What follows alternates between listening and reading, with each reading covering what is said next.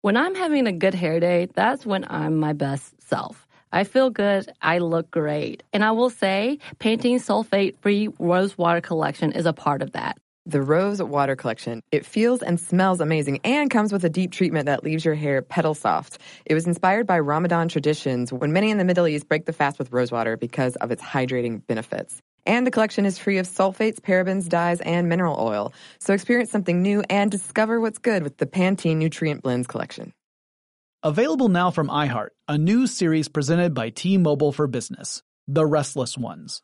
Join me, Jonathan Strickland, as I explore the coming technological revolution with the restless business leaders who stand right on the cutting edge. They know there is a better way to get things done, and they are ready, curious, excited for the next technological innovation to unlock their vision of the future. In each episode, we'll learn more from the restless ones themselves and dive deep into how the 5G revolution could enable their teams to thrive. The Restless Ones is now available on the iHeartRadio app or wherever you listen to podcasts. Brought to you by the reinvented 2012 Camry. It's ready. Are you? Welcome to Stuff Mom Never Told You from HowStuffWorks.com.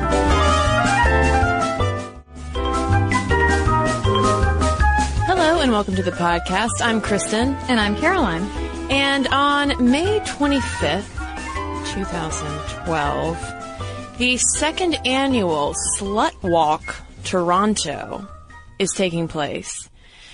And we're talking about slut walks and for, I guess, a warning for those about to listen to the rest of this podcast, Caroline and I are going to be throwing around this, the word slut willy-nilly. Mm-hmm. Um, but we wanted to talk about this Slut Walk Toronto because it is where a feminist activist movement started last spring.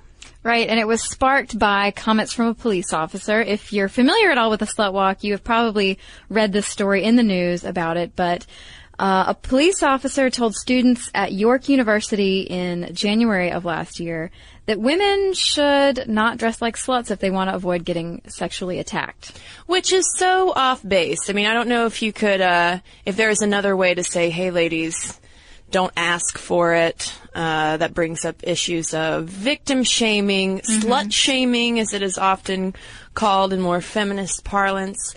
Uh, so the some of the students in the audience listening to this questionable and sexist advice from this police officer, Michael, Michael Sanguinetti, decided to take action and organize um, an event to to march and combat this notion that women should not feel safe if they want to wear more provocative or revealing clothing with the argument that women should be safe to walk around and go places without the threat of sexual violence or rape um, no matter what they're what they're wearing. Right. I was actually telling my roommate about this topic and about what the police officer said and that the movement was about to was about making women feel comfortable being able to be outside in public and not feel like I'm wearing a skirt so I'm going to get attacked. And he brought up a point that a lot of people have used to criticize this movement and he said, well, sure, no, a woman shouldn't be raped for what she's wearing, but shouldn't you know better? Ah, but see, someone like Heather Jarvis, who co-founded Slutwalk um, and is also a survivor of sexual assault, would say that that's probably just an extension of the "you're asking for it" mm-hmm. argument. But before we get any further, um, I think it's already clear that slut walks and um, the the idea behind it is controversial. And while there is a lot to be said for the um, the activism that these women in Toronto sparked because slut walks ended up in 2011 taking place in over 200 cities around the world, including the U.S., Canada, Sweden, South Africa, India. Um, so it's incredible that they've they've had this organizing power, but the way that it has manifested in what they're championing has also attracted controversy, not just from people like the police officer who thinks that uh, women should cover up, um, but also from within feminist circles. Right. One person who supports the movement is Jessica Valenti. She's an author and founder of feministing.com and she wrote for the Washington Post that this whole movement is a good thing and that it is a reminder of feminism's grassroots past and it heralds a new day in feminist organizing. She points out that maybe this movement is going to be more effective with younger women than with the well-funded and well-established feminist organizations. Yeah, and we should also point out that in addition to these marches that uh, Slutwalk has been organizing, um, Heather Jarvis and other co-organizers have demanded that um, police training and education include non-discriminatory language, increased understanding of experiences of marginalization and oppression, and practices and protocols that support, support victims and survivors. So in, in addition to to demonstrating, they also have these um, platforms for applicable change within, um, I guess, in this situation, the York University police system. Right, and they posted on their website uh, their basically what they were requesting from the police department after this event. And they said that they really didn't get much of a response. The response that they got back from one of the PR people in the police department was sort of a generic, like, you know, we really strive to protect our citizens and we want to be seen as, you know, helping everybody. But Jarvis and others involved in this movement are arguing, you're not protecting us and you're not respecting us either. We don't feel safe going to you if you're just going to tell us that it was our fault because we wore a little dress. And beyond just the the law enforcement community, the message that Slutwalk wants to deliver to the community at large is that quote our worth as human beings is not determined by our sexuality, and that's just one nugget of almost a constitutional preamble of slut walk that these women have developed. But I feel like that idea of your worth um, not being conflated by your sexuality um, is really gets at the heart of what Slutwalk is about. And in places like New Delhi that ha- held a Slutwalk last year, uh, there there is a really um, it is it is pretty impressive that an event like this is taking place. Yeah. They did change the name. Uh, there was an article in Time magazine about the march in New Delhi, and they basically pointed out that it was toned down just because of cultural differences, essentially. They changed the name from Slut Walk to Shameless Front, and they, you know, there was not really much of that skimpy clothing going around. Um, but the goal was the same, and it was to draw attention to the growing problems of harassment and violence that women in India face.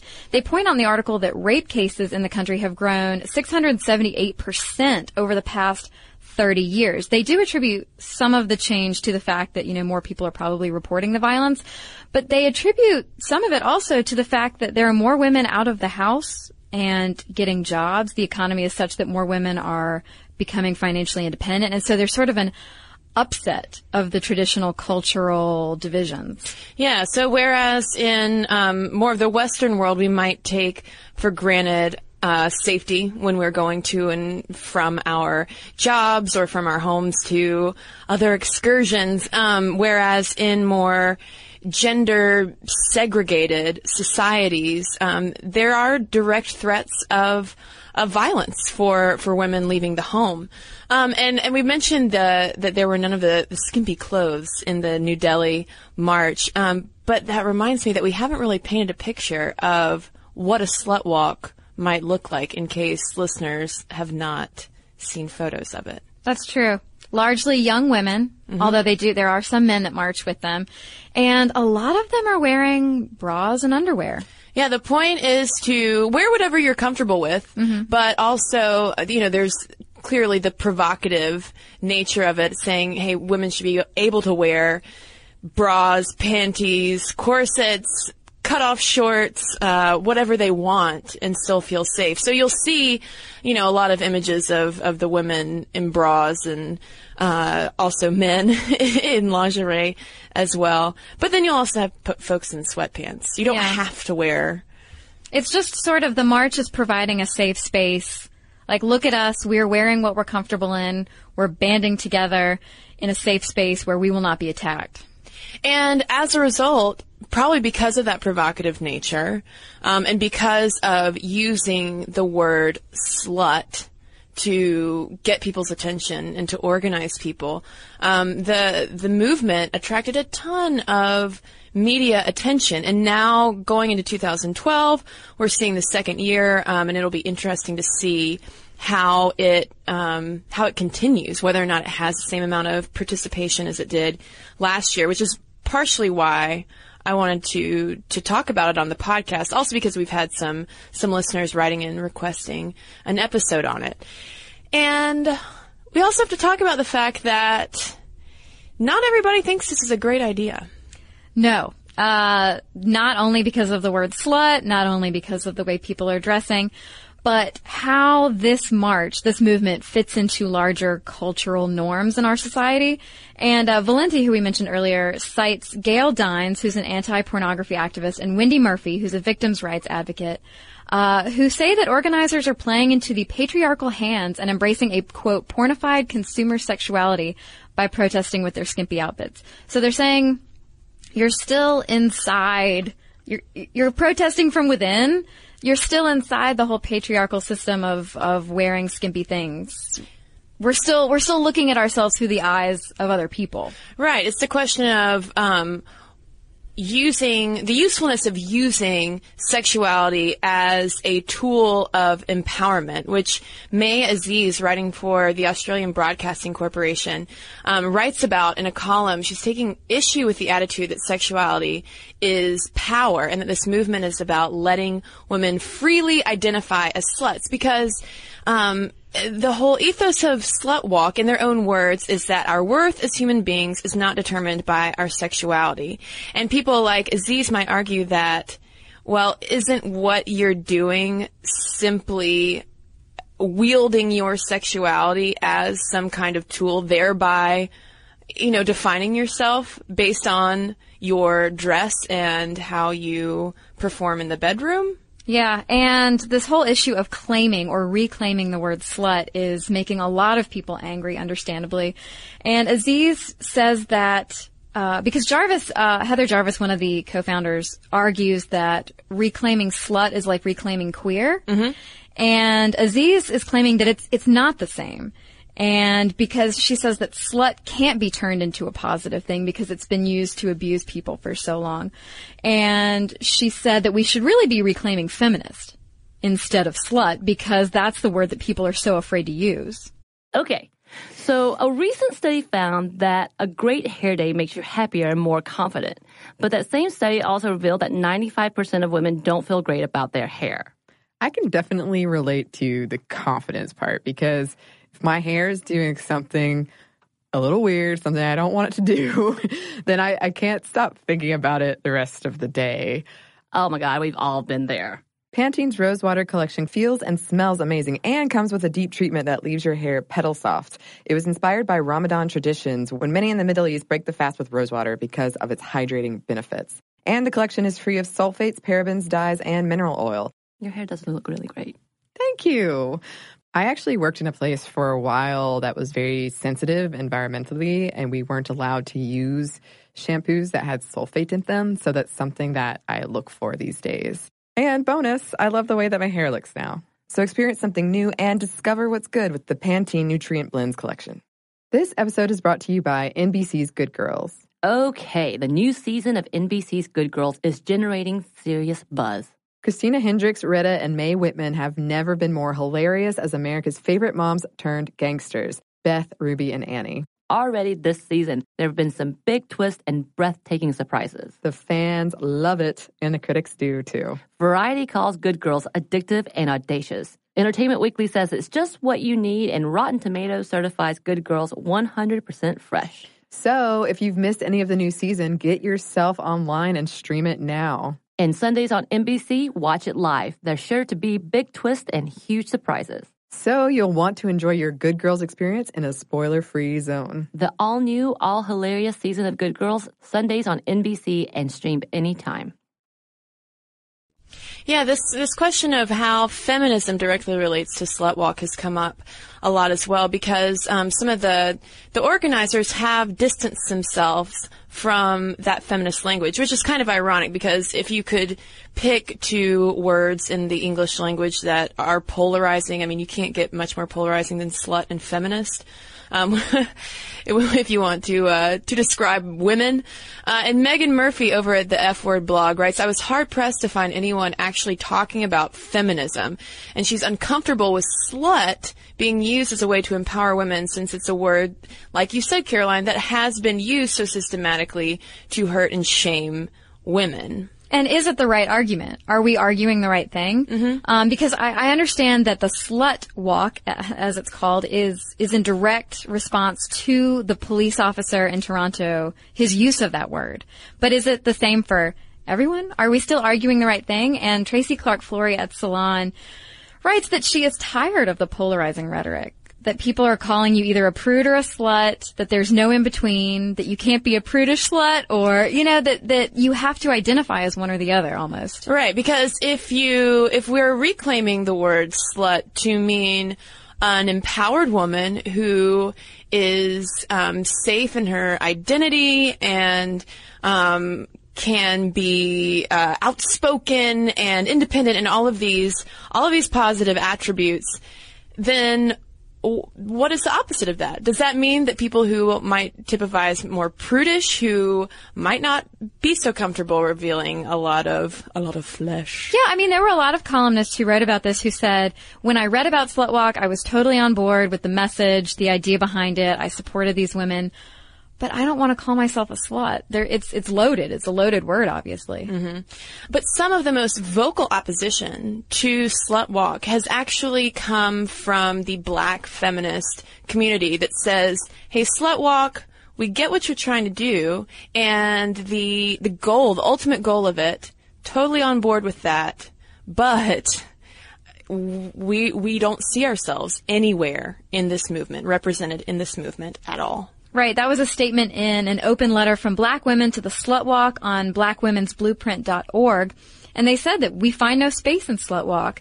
Slut has different associations for black women. And they write that as black women, we do not have the privilege or the space to call ourselves slut without valida- validating the already historically entrenched ideology and recurring messages about what and who the black woman is. And so they point out that different people's histories really require a different strategy to combat this violence against women. Right. And um, a writer over at the Crunk Feminist Collective, um, who describes herself as a black woman of the hip hop generation, um, takes issue with the fact that um, the the origin of Slut Walk felt very much like the protests of privileged white girls who still have an expectation that the world will treat them with dignity and respect. Whereas she writes, uh, and I'm again directly quoting from her, black women have always been understood to be lascivious, hypersexed, and always ready and willing. Whereas, uh, by comparison, this idea of slut walk in coming up in 2011 is somehow something new and offensive. Yeah, so they're basically saying, why would a woman of color who has been abused with that word for so long want to reclaim it? Like how can we turn that into something positive like these marchers uh, are saying that we can mm-hmm. and at some point it probably does sound like this this controversy around slut walk and the idea of reclaiming the word slut and street harassment and sexual assault it boils into this uh, you know all this infighting in the feminist blogosphere but i still feel like it's important to talk about because like it or not, whether you're on board with it or not, Slutwalk nevertheless does represent one of the largest, you know, almost mainstream feminist activism movements yeah. That we've seen, that I've seen at least in my lifetime. I mean, I, we've seen like marches, women's march on the Capitol, but it, but it's one singular event going to one singular place, whereas this has sparked, it's almost like the Occupy movement, sparked mm-hmm. all over these, these different cities in a very grassroots kind of way. And I think that it says, because it's led by women of our generation, I think it says a lot about, um, body politics, where we are with the idea of feminism and where the personal and the political meet. And a lot of times that, that sadly does I think sadly, unfortunately, only ties into the bedroom, like sexuality, using sexuality as empowerment. Well, we could also ask where they're going to take this. Right. Is this going to stay a march that happens in individual cities, or is this going to become a movement? Is it going to help educate young women about their bodies, about sexual identity, sexual safety, anything like that? Like what, what is the next step for the slut walk? Is it, is it going to stay the way it is or is it going to evolve? And and on that on that note, Caroline, um, just to bring up one more point about this controversy over um, inclusiveness, racial inclusiveness in Slut Walk. Uh, Robin Givhan, who's a fashion critic for the Daily Beast and Newsweek, says that um, because of the potential of that end goal, um, she says the reverse is also possible. It would seem to me that black women might have an even more powerful reason to want to diffuse the power of the word slut. So it's kind of moving away from this, um, I guess, more intensive examination and looking at the, the potential long view of how how it could affect women. But but still, there is this question of whether or not it is that useful to reclaim slut. Right. And for that reason, I wanted to get to the bottom of where slut even came from. So can you can you tell me, Wordsmith Caroline? Um, yeah, it, it's pretty old. Slut is pretty old. Uh, th- uh, this is from a live science post that popped up after the whole Rush Limbaugh birth control slut debacle. Um, they write that the word slut first showed up in print when Chaucer wrote in the 14th century that a sloppy male character was sluttish. So right away, the word is associated with people who are kind of dirty. By the 15th century, the word was being used to describe kitchen maids and sloppy, dirty women. So it took barely a hundred years for the application to switch really from men to women, and it has that low class, low economic class association. Um, and just to emphasize that, uh, old, ye old terms for um, uh, dust bunnies, slut bunnies, Yeah. and garbage bins were referred to as sluts' holes. So, Garbage. When we're talking about, when we're throwing around the word slut, it is not a nice word. No. It really is not. No, they Chaucer did not mean that that guy had a great, uh, great character or personality. Right. And, and we've mentioned Tracy Clark Flory from Salon before talking about how she was fed up with the dichotomy of slut versus prude. But then afterwards, once the whole Rush Limbaugh slut fiasco happened, she wrote another column saying, you know what? I wasn't on board with claiming this word until that happened. And she goes on to quote Leora Tanenbaum, who's the author of Slut, Growing Up with a Bad Reputation. She says the slur is used frequently by girls against other girls, and it's a way for women to displace anxiety about their own sexuality. And I, I, I can kind of see where I see where Oh, she's yeah. coming from. Yeah. For sure. I mean, I feel like that word was, I was not even comfortable with that in college culture. I feel like that was thrown around a lot. Like, hey, slut, what's up? Mm-hmm. That, it's icky. I don't, I didn't like it then. I don't like it now. Um, but Clark Flory does point out that reclaiming or rejecting slut is personal and it does depend on context. So it might be comfortable for some people to call their friends that for whatever reason or to identify that because of some sexual identity, but it's not the same for everyone. I'm not going to start calling you slut anytime soon as a Thank you. as a fun gal pal name, Caroline. No, not unless you want to get in a slap fight. That's for sure.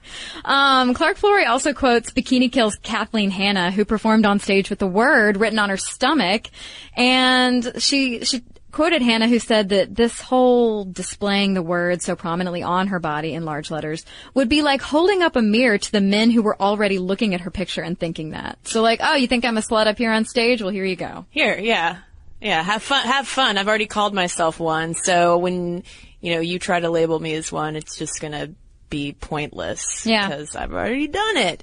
Um, but really, as Clark Flory emphasizes, the difficulty of reclaiming slut is that it's so divisive and it is so hard to define. It is used by some some people as a casual "What's up? This is funny." Or "Hey, hey, slut." Hey, You don't sound take, convinced. take that paper to the slut's hole.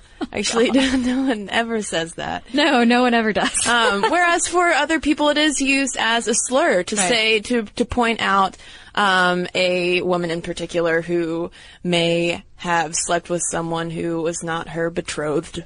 Okay. So, a recent study found that a great hair day makes you happier and more confident. But that same study also revealed that 95% of women don't feel great about their hair. I can definitely relate to the confidence part because if my hair is doing something a little weird, something I don't want it to do, then I, I can't stop thinking about it the rest of the day. Oh my God, we've all been there. Pantene's Rosewater collection feels and smells amazing and comes with a deep treatment that leaves your hair petal soft. It was inspired by Ramadan traditions when many in the Middle East break the fast with rosewater because of its hydrating benefits. And the collection is free of sulfates, parabens, dyes, and mineral oil. Your hair doesn't look really great. Thank you.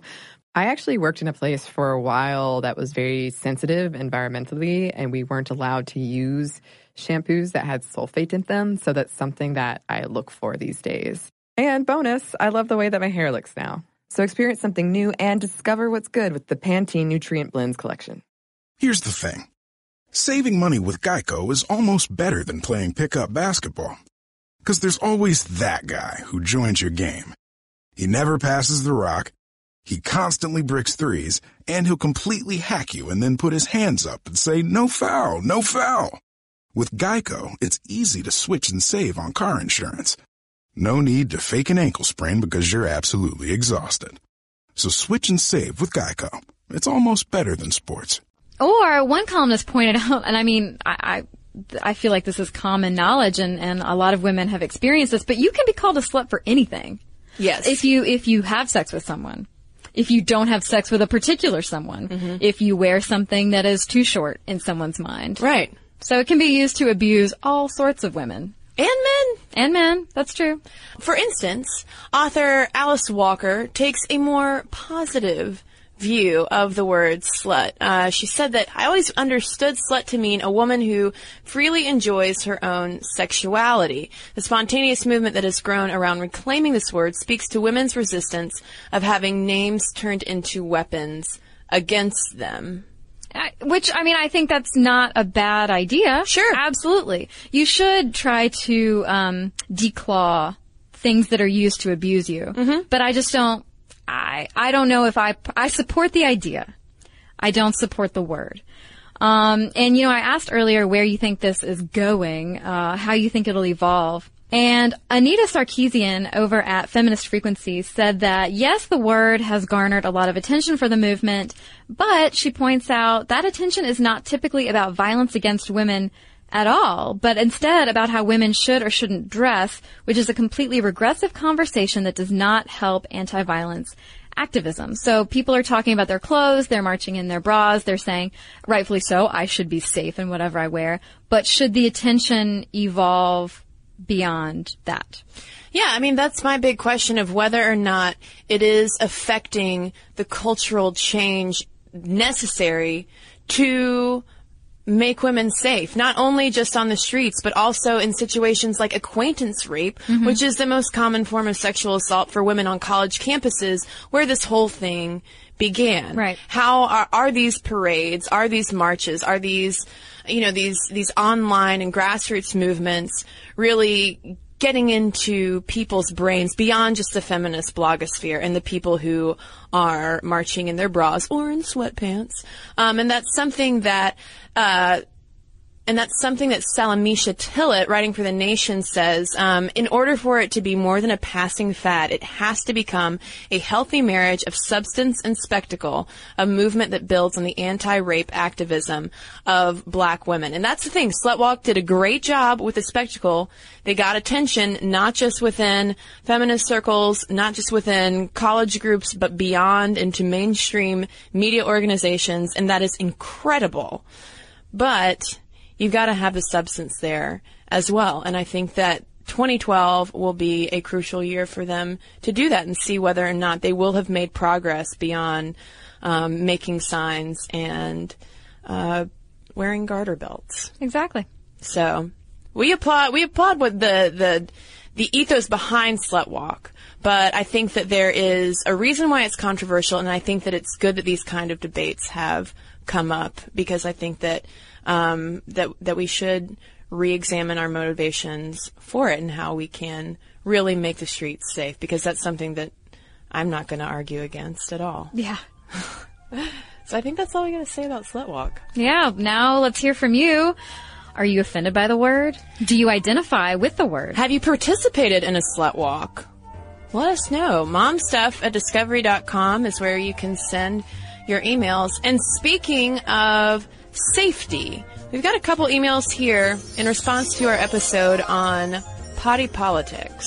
This is coming from Carly, who writes, as a gender nonconforming person who is constantly confronted with many issues brought up, I thought I should write in. I happen to be a tall, female bodied person with short hair who wears very gender neutral clothing. While I could probably pass well enough to use the men's room, I always choose to use the women's room, even if there is a line. Every time the need comes up, I consider my options. Sometimes my thought is, I'm technically female, so I should stick with the people I know I'm technically allowed, but more often my thought is any hassle I receive in the women's room will be verbal and probably not physical, whereas the men's room is an unknown quantity. And hassle is exactly what I get for all of my efforts and consideration. About a third of the time, I'm confronted by other women, sometimes just in surprise or confusion, sometimes in downright anger at my trespassing on a woman's only space, and each time I politely explain that I am actually female. To this, I receive everything from pure embarrassment and apologies to continued hostility. And another third of the time, I get stares, whispers behind my back, or women pulling their children closer to them. To these, I usually try to smile politely, avoid eye contact, and get the hell out of there as quickly as possible. The last third, I thank the baby Jesus that I ended up in the bathroom alone. Most of the time, I try to avoid using public restrooms at all costs. When it is unavoidable, I try to be as quick and unobtrusive as possible. Most of the time, the stares and comments are minor but constant annoyance. Occasionally, however, I end up in situations where I definitely feel like my appearance is putting me in actual danger, all for the sin of breaking the illusion of a meaningful dichotomy between sexes in this apparently sacred place. Occasionally, however, I end up in situations where I definitely feel like my appearance is putting me in actual danger, all for the sin of breaking the illusion of a meaningful dichotomy between sexes in this apparently sacred place. I've been thinking about this a lot more since I've recently moved to the South from California to go to grad school and have been introduced to the whole new level of anxiety that is a small town gas station. I think it might be time to just pull on a trucker hat, venture to the men's room, and hope for the best. This email is from Jesse, also about our uh, bathroom podcast. She said, I am a lesbian woman more on the butch side. I can't remember a time when I wasn't a tomboy and have had multiple instances in my life where I've been in the women's bathroom and another woman will come in, look me up and down, and give me a questionable look. One time the woman actually walked out to make sure she didn't make a mistake. I've actually gotten scolded once or twice for being in the wrong bathroom, which is pretty degrading when you're a woman and know the symbol for women's room. I know what bathroom I'm in. I have actually had to give my best modeling pose that shows off my boobs to get out of the situation. I personally think that unisex bathrooms are the way to go. Not only do they allow for potentially shorter lines, but they also prevent embarrassing or otherwise ostracizing situations that can potentially be damaging to someone's self-esteem, especially if you don't look like the stereotypical woman or man. Having gendered bathrooms just adds more separation and definitions in a world that is already full of them, which inevitably leads to stereotypes and judgments. If I always had a unisex bathroom to go into, there would never be any questions, comments, or looks, and I would always be able to pee in peace. Thanks, Jesse. And thanks to Carly as well and everyone else who has written in. Momstuff at discovery.com is where you can send your letters. You can also find us on Facebook and follow us on Twitter at Momstuff Podcast. And if you'd like to see what we're up to during the week, you should have, head over to our website. It's howstuffworks.com. For more on this and thousands of other topics, visit howstuffworks.com. Brought to you by the reinvented 2012 Camry. It's ready. Are you? So here's something that some of you might find shocking. 95% of women don't feel good about their hair. But Pantene is changing that. Pantene's Rosewater collection combats bad hair days with an innovative formula that uses rosewater derived from the petals and buds of the Rosa gallica plant. With Pantene's Rosewater collection, I can really feel how much more hydrated my hair is. And it's sulfate, paraben, dye, and mineral oil free, which makes me feel good because who needs all those additives? Experience something new and discover what's good with the Pantene Nutrient Blends collection. This episode is brought to you by NBC's Good Girls. The new season of NBC's Good Girls is generating serious buzz. Christina Hendricks, Retta, and Mae Whitman are hilarious as America's favorite moms turned criminals. This show is the perfect blend of comedy, action, and romance. No wonder critics call Good Girls your next TV addiction. And Rotten Tomatoes rates it 100% fresh. Ooh, Good Girls, Sundays on NBC. The new season has already had some wild twists, so watch live. And stream anytime.